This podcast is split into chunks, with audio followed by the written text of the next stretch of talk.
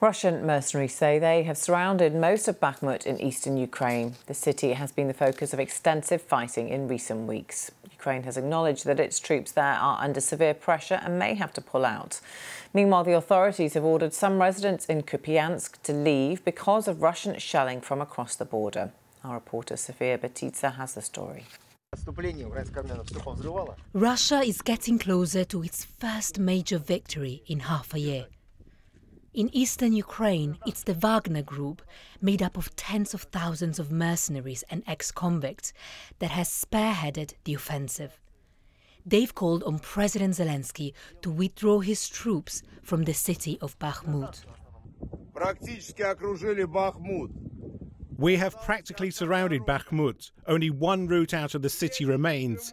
If earlier we were fighting against the professional army, now we are increasingly seeing old people and children. Give them a chance to leave the city. The city is surrounded. Bakhmut is a fairly small town set in farmland.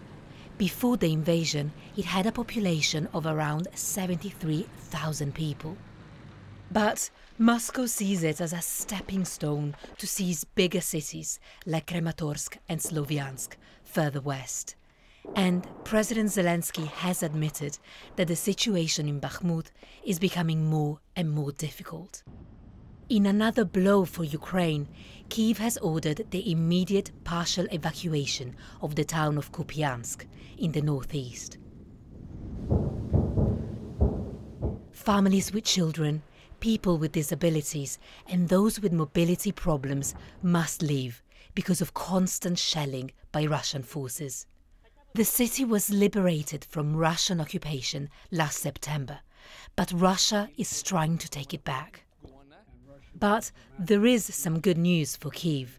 The US just announced another military aid package for Ukraine, worth $400 million. Together we work lockstep to supply critical security assistance to Ukraine, and uh, from everything from, we've done it in lockstep ammunition, artillery, armored tanks, air defense systems, and we've been together throughout this. After one year of relentless war, Kiev says it urgently needs more weapons from the West to fight off Russian aggression. This is crucial. Ukraine fears that Russia has amassed thousands of troops in the east and is getting ready to launch a major new offensive. Sofia Bettiza, BBC News.